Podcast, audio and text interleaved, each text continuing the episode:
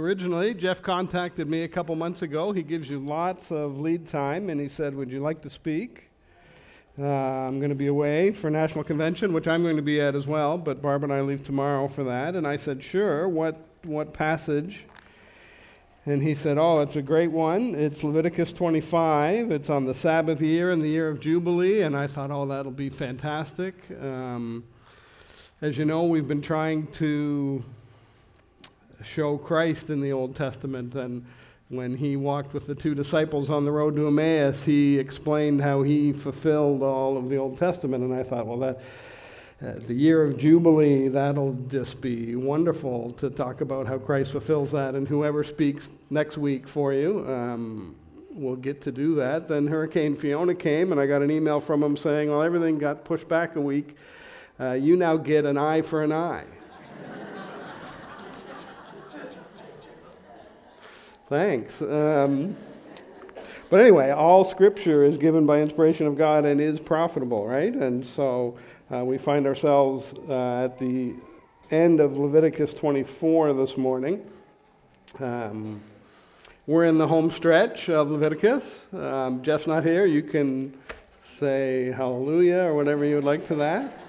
But, uh, but I really do think next year when we're doing the book of Hebrews, you'll find that the time we invested in Leviticus will have been very profitable for understanding that. Um, in 1 Peter 2:14, Peter says that the primary purpose of government is to punish those who do evil and for the praise of those who do good. That's sort of the basic uh, basics of good civil government is that they encourage good behavior, they discourage bad behavior. Um, that's sort of first base for good government. Um, some of you may remember in 2011 a man named Anders Breivik, or maybe you're too young for that, or maybe you're too old and you don't remember 10 years ago, but if you're somewhere in the middle. You re- might remember that name. Anders Breivik was a man from Norway. On July 22, 2011, he set off a car bomb in downtown Oslo uh, that killed eight people, and then he drove to a youth summer camp and shot and killed 69 more people, uh, 77 in total. Uh, in 1971, Norway had done away with its life in prison laws, so the maximum sentence he could get, and which he did receive, was 21 years. Um, Norway, similar to Canada, you're eligible for parole after serving half your time. So, after killing 77 people in 2011, Mr. Breivik is up for parole this year. Um, Interesting, in 2016, he won a lower court ruling that said his rights were being violated. They were searching his cell too often, and his cell wasn't nice enough. It was a one bedroom apartment. You can see pictures of it online. It's Norway, so it kind of looks like IKEA furnishings, right? And, but he won a court ruling. It was later overturned, but he originally won a, a, a court ruling that said his rights were being violated. Um, I'm not here to discuss uh, criminal justice this morning, but if you're like me, most we long for a just society, and when we hear a, a, story about crime and punishment, most of us will either say, yes, what, what happened there, well, that's right, and that's good, and that's proper, or you say, gee, I, that doesn't seem quite right to me. Um, and with that as a backdrop, if you turn to Leviticus 24, What we have this morning, really from verses 17 to 23, is a continuation of uh, last week. Uh, Jeff kind of began the message for us, and uh, so we're going to read that passage, but I think we'll read beginning at verse 10, the passage that J- Jeff read as well, because it, um, it's really necessary to get the context of our 17 to 23 portion. so, beginning in verse 10, it says, Now an Israelite woman's son, whose father was an Egyptian, went out among the people of Israel.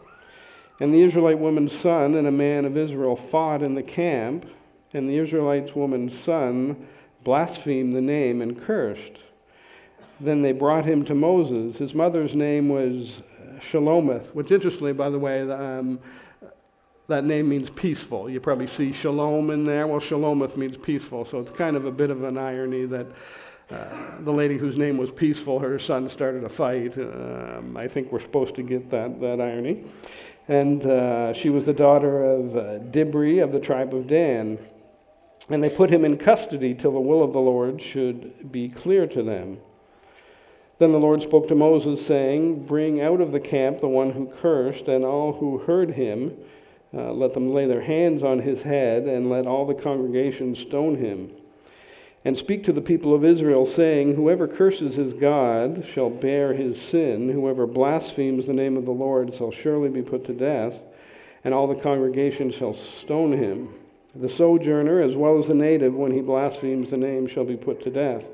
And then the passage that we're going to look at, particularly this morning, beginning in verse 17 Whoever takes a human life shall surely be put to death. Whoever takes an animal's life shall make it good, life for life. If anyone injures his neighbor, as he has done, it shall be done to him fracture for fracture, eye for eye, tooth for tooth. Whatever injury he has given a person shall be given to him. Whoever kills an animal shall make it good, and whoever kills a person shall be put to death. You shall have the same rule for the sojourner and for the native, for I am the Lord your God. So Moses spoke to the people of Israel, and they brought out of the camp the one who had cursed and stoned him with stones. Thus the people of Israel did as the Lord commanded. Um, so this young man had committed blasphemy, and Israel knew that, obviously. They put him in custody, but Israel was a relatively young nation, not a lot of legal precedent yet. And um, plus, he was only half Jewish, and so Jeff brought that out last week. Israel was kind of uncertain as to what. He'd broken the third commandment. Uh, Exodus 20, verse 7 says, You shall not take the name of the Lord your God in vain, for the Lord will not hold him guiltless who takes his name in vain. But what should be the punishment for this? They weren't sure, and so he was put in custody till God gave clear indication of that. And so, in, from 17 to 23, God gives some general legal principles, and these are guidelines for the courts of Israel, for the judges of Israel. How do you determine um, cases. Um, most of Leviticus is about religious regulation and sacrifices and temple stuff, but on occasion, like the passage here, um, it has to do with establishing a legal code for Israel. Um, God was taking his people out of 40 years of desert wandering, and they were going to become a what we would call a civilization. And to be a civilization, you needed rules, right? God did not redeem Israel in order for them to be lawless, in order for them to have anarchy reign. They would be governed by laws, and this is an example of them. And uh, what God gives us here, we get an idea of what's important to Him. And so, some principles that we might glean out of that passage that we read. The first one would be that God's law is just. Uh, in Deuteronomy 4 8, Moses said, And what nation is there that has statutes and rules so righteous as this law I set before you today? Historians tell us that Israel was light years ahead of the nations around them. This was incredibly different than what anyone had. We can sometimes today recoil from this a little bit because it's what's called, um, in the Latin, there's a legal phrase for it, lex talionis, the law of equivalent retaliation. It's retributive justice. Um, and it's actually meant, that, and to us today, we might not know this at first glance, it was a, um, a reducing measure. It was a moderating, constraining rule meant to curb excess retaliation. Uh, left to ourselves, we want to retaliate over and above the offense, right? Um, in Genesis 4:23, you remember that guy named Lamech, and he said to his family, I have killed a man for wounding me, a young man for striking me. If Cain is revenged sevenfold, then Lamech is 77fold. He said, You know, if a guy hits me, I'll kill him. And if a guy does some damage to me, I'm going to get 77 times back. That's our normal sinful inclination. And this passage is meant to curb that. Um, an embarrassing story, but I'll tell it to you anyway. Um, when I was young, many moons ago, um, my mother went out for the evening, and I don't know where she was going. She never left us alone with our father. um, but she did, there might have been a bridal shower or something. So I had two brothers, one close in age to me, who I usually did stuff with, and a bit of an older brother. Not sure where he was, but my brother Mark and I were home, and I, I remember it was a Saturday because my dad was upstairs watching Hockey Night in Canada, watching the Maple Leafs lose. It's a hundred year tradition by now, right? And um, so we were downstairs playing, and he shoved me or something, and I had a hockey stick nearby, so I two handed took a full swing at him with the hockey stick he proceeded to scream in pain. It was a small house, and so you could hear him. So I dropped the stick and ran upstairs, and my dad's watching the television, and I plunked down in the couch. You couldn't listen to the game over and above the wails that were coming from the basement. And, and so my dad said, Well, what's wrong with him? I said, oh, He shoved me. And it is pretty apparent my dad wasn't. Uh, uh, very involved parent, but he was bright enough to know that it didn't sound like howls of repentance coming uh, from my brother.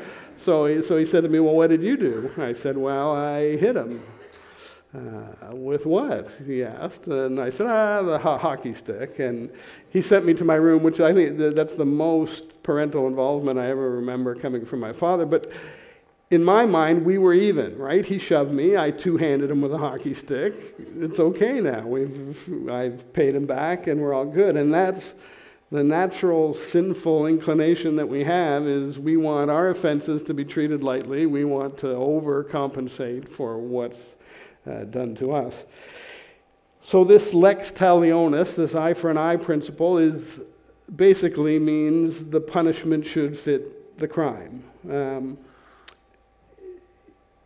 Israel took this metaphorically and proverbially, um, which is probably what God intended. We have no record in Scripture ever of the judges of Israel yanking people's toes or gouging out eyes. It was just meant to say if there's a crime done, you weigh it and you, you make the punishment fit the crime. And so we see that God's law is just. The only thing remotely close to this is the Code of Hammurabi, which uh, was very contemporary to, to, Moses. It's the Babylonian case law. Cynthia, you, you, you probably just saw it, didn't you, or no? The Code of Hammurabi? It's in the British Museum. You didn't go to. Bring... Okay, Louvre. You're in the Louvre. Okay. I digress. Um, so the Code of Hammurabi is from about 1750 BC, and it has the Babylonian uh, laws on it. But very different than these. There was a bit of an eye for an eye kind of principle, but it depended on your social standing in life. So, a very well to do, noble person, no, it didn't apply to them. But if you were lower in society, then by all means you were punished according to your crime. And also in the Code of Hammurabi, there was a death penalty for. Uh, theft of property. So you kind of see what people valued. Um, but it's the closest thing to this, but still uh, kind of full of injustice. We see in Leviticus here that it didn't matter your social standing. Um, if you were a foreigner, if you were uh, the king, a high or low person, this principle was for all. And as I said, it was me, meant to be a limiting, curbing thing. And so you used to have lots of, well, you took my cow, I'll kill your family. That, that sort of thing happened all the time. And, and so this was meant for Israel's judges and courts to say, no, you examine an offense and you, you mete out uh, the proper discipline for it. Um, so that's the first principle we get from this that, that God's law was a just law based on justice. Uh, second thing we see is the high value placed on human life, so that God's image bearer is honorable. Um, Mankind is the image bearer of God, and as such, all human life was to be honored. And so uh, this goes all the way back to Genesis 9. God said to Noah, And for your lifeblood I will require a reckoning. From every beast I will require it, and from man, from his fellow man, I will require a reckoning for the life of man. Whoever sheds the blood of man, by man shall his blood be shed. For God made man in his own image. And so, even in Exodus 21, for example, if an ox gored a man, you wouldn't say the ox was morally accountable, but God said, You, you kill that ox because it has taken the life of one who was made in my image. And so, um, so some principles here. First, that God's law is just, but second, the crimes against humans are far more serious than crimes against your property. Uh, crimes against people were elevated to a higher level because we were made in the image of God. The Old Testament, of course, had provisions for accidental death. Uh, there were cities of refuge, uh, as you recall, that uh, for accidental things, but for a premeditated murder, um, as commentator Jay Sklar puts it, those who destroy human life commit the ultimate wrong and therefore face the ultimate penalty. Um, the third principle uh, we see here, and God, uh, um, Jeff touched on this last week, is that God's name is sacred. In the Old Testament, a person's name is synonymous with that person in many ways. Not so much today, like I mentioned, that lady's name, the mother of um, this man who had blasphemed. Her name was Shemaleth, and her name means peaceful, right? And um, Abraham, for example, uh, in Genesis 17, God renames him, and it says there, God said, No longer shall your name be Abram, which means exalted father, but your name shall be Abraham, which means the father of a multitude, for I have made you the father of a multitude of nations. So a- Abraham's name was who he was, it represented his person. Um, and this is especially true in the case of God. You recall in Exodus 3, Abraham wants to know God's name. He says, Well, tell me what your name is. And what does God say? He says, I am. I am who I am. Um, well, God's name is who He is, right? And He's the eternal one. And so He says, My name is, my name is who I am. Um, and so when you insult the name of God, you insult the person of God. Um, excuse me. If you've ever watched old westerns, um,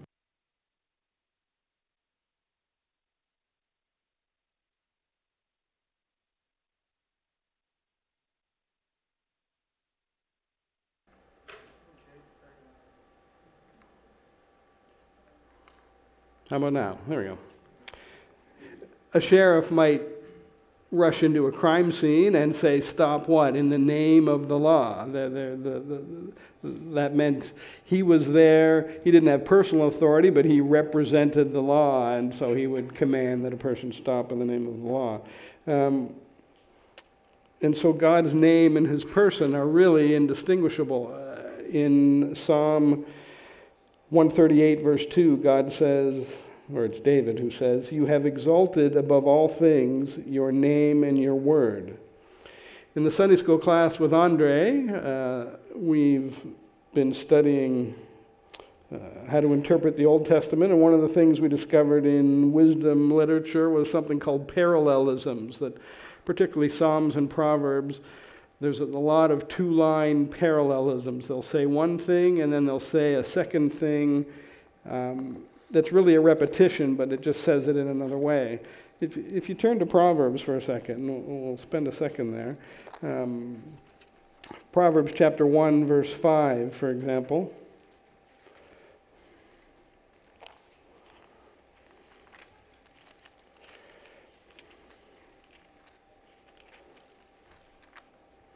In Proverbs 1 5, it says, Let the wise hear and increase in learning and let the one who understands obtain guidance. And you can see it's really a repetition of the same thought, right? That the wise, in the first part of that verse is the same as the one who understands in the second part, and the person increases in learning in the first part, and they're the one who obtains guidance in the second part. So parallelisms say one thing, and then they kind of say the identical thing in a slightly different wording. Well, if you turn to Proverbs or Psalms that deal with the name of God, it's quite interesting. For example, um, if you turn to, is it, is it Psalms or Proverbs?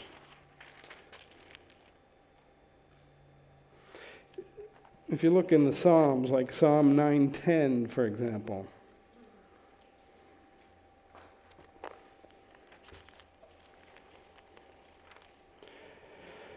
Psalm 9:10 says, "And those who know your name put their trust in you, for you, O Lord, have not forsaken those who seek you." And you, so you see in this parallelism, in the first half, those who know, he says, those who know your name. In the second half, it's for you, O Lord. So the Lord is parallel with his name. His name is who he is. Um, if you looked at Psalm 22, and you, if you read through the Psalms and Proverbs, you could find this repeated over and over. It says in Psalm 22 22, I will tell of your name to my brothers. In the midst of the congregation, I will praise you. So, there, once again, the name of God is really the same thing as you, it's the same as God. And so, to insult, to blaspheme the name of God is to blaspheme who he is, his person, and that's why it was a capital offense. Perhaps a further way to understand this, and Jeff brought it up last week, we often pray in the name of Christ. What does that mean? You say, well, it's easy. We say in Jesus' name, amen, at the end of prayers, and that way God answers them. That's the little magic formula for Baptists, right? Um, not quite, right? What does it mean to pray in the name of Christ? Well, if you use that same principle, if, if the name is who the person is, when we come to God and we say, I pray this in Christ's name, we're saying, I pray this because of who Jesus is. I pray this. If you really want to check your prayer life, instead of saying in Jesus' name, say, God, I'm asking for this because I think Jesus would ask for this. I think this is consistent with who he is and who his person is. That would maybe change the things you pray for. God, I'd really like a Mercedes because I think, I think Jesus would pray for this. Um, right? Probably not. Um, it's worth asking the question here, I think, in Leviticus where we see this uh, that the congregation is supposed to stone this man now because he has committed a capital crime. God is perfectly capable of defending his own honor, right? Uh, when his name is blasphemed, when there's an offense against him. We saw in chapter 10 with the case of Nadab and Abihu, he struck them down for violating his holiness in the temple by bringing strange fire. And we see Ananias and Sapphira in the New Testament. Why doesn't God just do that when he's blasphemed? Why does he call on the nation of Israel? He doesn't say to them, hire an executioner uh, who does this. He says, bring the congregation in, and they are to witness and participate in this. And, and neither does God. I think if God had said, every time someone blasphemes my name, they will be struck dead immediately, and if that happened two or three times amongst the Israelites, it wouldn't take long for the word to get out. You know, gee, you do this and, and you die on the spot. Rather, he says to Israel, You will do this, you will carry out this. I think it's largely because the health, the, the health of Israel going forward, they're coming out of the promised land, would be on the nation collectively buying in to follow the Lord with their whole heart. Um, in Exodus 19, he said to Moses, If you will indeed obey my voice and keep my covenant, you shall be my treasured possession among all peoples. So, therefore, the community is put in charge with preserving and protecting the sacredness of God, including His name. And so, um, I think that's the reason for this prescription here. So, those are kind of the three legal principles we see out of that. But those were all legal codes for the courts and for the judges. Um, this passage was not a guideline for how you get your personal revenge, um, but it had become that in Israel. Um, and if we look at the New Testament, uh, Christ gives us instructions on this. What happens when you move from the court system to your personal life? What do you do? And so if you turn to Matthew 5 uh, for that. In Jesus' time, that had that is what had happened was people would quote an eye for an eye, and they were um, becoming their own judge and jury and executioner, and that was never the point of that. in Matthew 5:38, Jesus said, "You have heard that it was said, an eye for an eye and a tooth for a tooth." And we need to pause there for a second. Commonly when Jesus quotes the Old Testament, when he's meaning to directly quote it and show that it's an author- the authoritative word of God, what does he say? When he's tempted by Satan, he says to him what? It is written, right?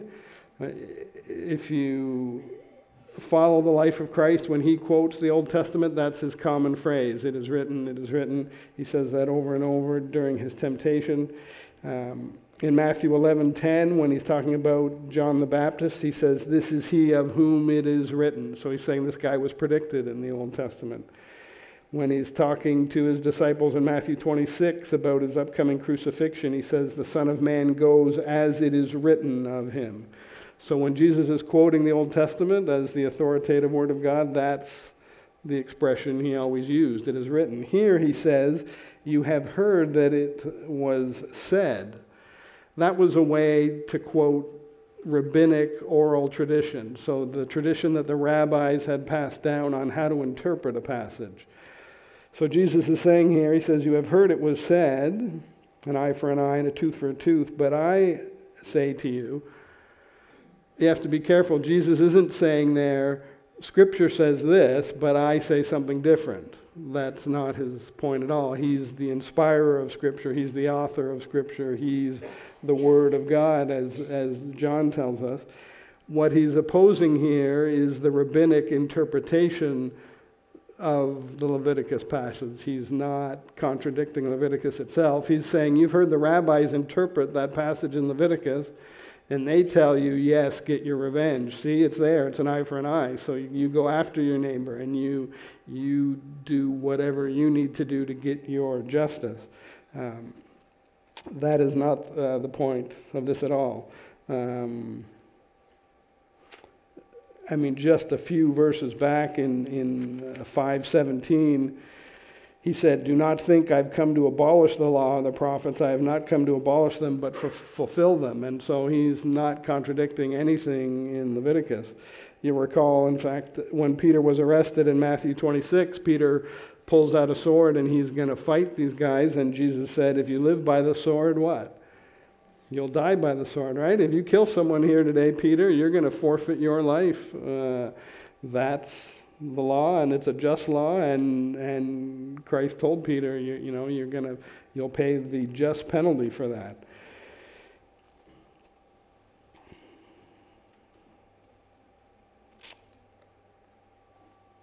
So back to um, chapter 5 of Matthew 5 38 Jesus gives us a general principle there. He says, You've heard from the rabbis that you're allowed to get your revenge he gives us a general principle in verse 39. He says, But I say to you, do not resist the one who is evil. Resist has to do with fighting. Um, so that's the general principle is we don't we don't go around and fight evil people. We don't try to enact our revenge. So what do we do? Um, Jesus gives us four examples, uh, four areas where we might like to fight back, um, to defend ourselves, to protect what we think uh, we would deserve. Um, and those four areas are first, our dignity. He says, Do not resist the one who is evil, but if anyone slaps you on the right cheek, turn to him the other also.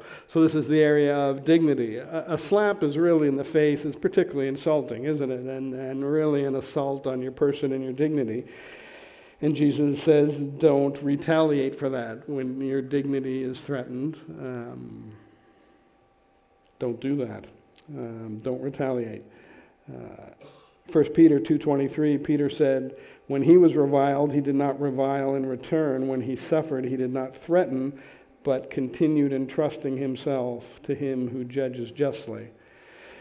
Jesus' second area that he gives us an example of is our personal security. In uh, verse 40, he says, And if anyone would sue you to take your tunic, let him have your cloak as well. This was not someone robbing you. This was someone who had a legitimate claim that they sue you, they take you to court for your tunic. Um, and Jesus says it's better to lose than to fight about it. So he says, if anyone sues you and would take your tunic, let him have your cloak as well. It's better to suffer loss than to be a fighter, than someone who's uh, resentful or bitter. Um, Third has to do with liberty or personal freedoms. In verse 41, he says, And if anyone forces you to go one mile, go with him two. There was a Roman law that said a soldier could force a citizen to carry his pack for a mile. And that's particularly offensive if you were Jewish because the Roman soldier says, Here, carry my arm, tired, carry my armor for a mile this was the instruments of Jewish oppression and, and to have to carry a Roman soldier's gear for a mile. Um, they probably would have found that particularly offensive. Jesus says, uh, say to the guy, well, how about I go two miles with you instead? Um, go over and above, even when it's your personal liberty uh, that's at stake. Don't retaliate, but be willing to surrender in order to model submission to Christ. And his fourth point is property in verse 42. He says, Give to the one who begs from you, and do not refuse the one uh, who would borrow from you. So we should be willing to generously meet the needs of others. 1 John 3:17 says, If anyone has the world's goods and sees his brother in need, yet closes his heart against him, how does God's love abide in him? So, very different than getting retaliation, Jesus says we surrender uh, what we might think are our rights in order to show that we belong to Christ, in order to act differently. You could sum that all up. 1 Peter 3 9, Peter says, Do not repay evil for evil or reviling for reviling, but on the contrary, bless, for to this you were called, that you may obtain a blessing. Ephesians 4:32 says that we should forgive one another as God in Christ forgave you. Have you ever thought about how much you've been forgiven? We sang wonderful songs, by the way, worship team this morning. Uh, made me think of what I was going to be talking about.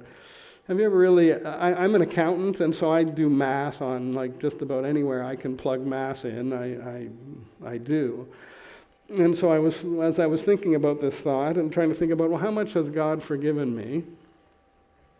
It's, it's scary to do the math on that, by the way. Um, I just thought to myself, let's say I sin three times a day, which is very generous, right? I'm sure I sinned three times before I got out of bed this morning. But let's say I committed one sin in the morning, one in the afternoon, and one in the evening. I'm, I'm flattering myself to no end, I know, by saying that. Um, so, three sins a day, that sounds not bad, right? Um, and let's say I have 60 years of sinning in my life. Um, that's 65,700 sins. What would an earthly judge do with a guy who's guilty of 65,700 offenses? Um, could you say, you know what, though? I, have done a couple good things. Um, don't I get some balance there? Um, Jesus tried to illustrate this in, in Matthew 18, and we'll close with this. Um, in Matthew 18, starting at verse 21, Peter wanting to be really magnanimous, uh, Jewish law said you should forgive someone two or maybe three times uh, for an offense. And Peter wanting to say, you know, Lord, I'm I'm way over and above uh, the average guy. It says that in verse 21, Peter came up to him and said, Lord, how often will my brother sin against me and I forgive him? As many as seven times? You know, Lord, I'm willing to go to seven. Everyone else is two or three. I'm a seven forgiveness kind of guy. Um, and Jesus said to him, I do not say to you seven times, but 70 times seven which would be 490, which is not to say, well, count up to 490 and then stop. It just means we always forgive, right? And, and then he gives an illustration of why. And just if your Bible doesn't have Ephesians 4:32 written beside it, you might want to put it in there. Um, this parable says, Therefore, the king of heaven, or the kingdom of heaven, may be compared to a king who wished to settle accounts with his servants. When he began to settle, one who was brought to him who owed him 10,000 talents. And since he could not pay, his master ordered him to be sold with his wife and children and all that he had, and payment to be made. So, how much is 10,000 talents? Uh, t- talent is the, the heaviest unit of weight that they had in the Greco Roman world. It was about 75 pounds and, and it's gold. So this guy owes 10,000 times 75. He owes 750,000 pounds of gold. Uh, and of course, this is meant to illustrate sin, right? Jesus says, This is our debt to God. This is how much we owe. And not monetarily, but Paul says in Romans 5 5 that we have accumulated wrath for the day of wrath. We don't owe God money, we accumulate a debt of wrath. And Jesus likens it to 10,000 talents, 750,000 pounds of gold. Ever, again, I'm an accountant, so I had to do the math on that, right? So I looked up, well, what, what's the price of gold? Well, it closed on Friday at $1,770 per ounce. Um, so how much is 750,000 pounds? I had to find something to compare it to. I, I drive a very fancy Hyundai Elantra, and it weighs 2,800 pounds. So this man owed the equivalent of 268 Hyundai Elantras made out of solid gold.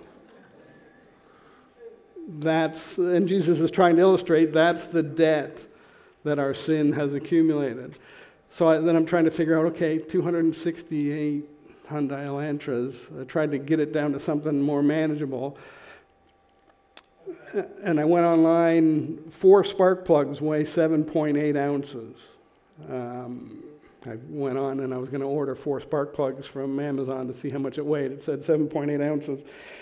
That's $18,400 for the spark plugs in one car if that weight was gold.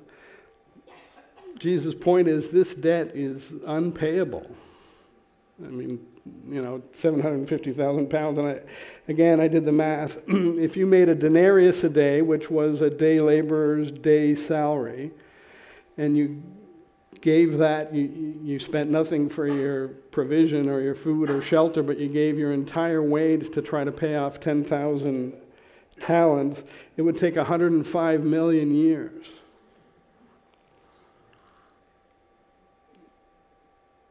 Our debt of sin is enormous. And that debt of sin was paid by Christ. One of the discussion questions I have for this week, and, and I don't know if I fully have the answer for this, but Christ hung on the cross for six hours.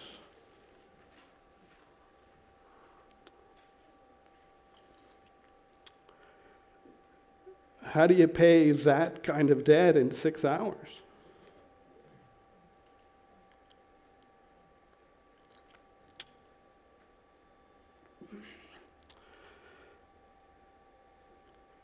Praise God, you will never know.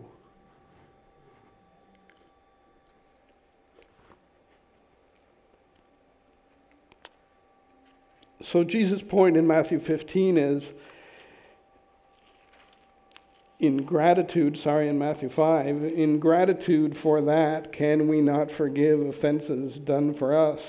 You know, would the world not notice people who don't take revenge, uh, who don't try to make things even?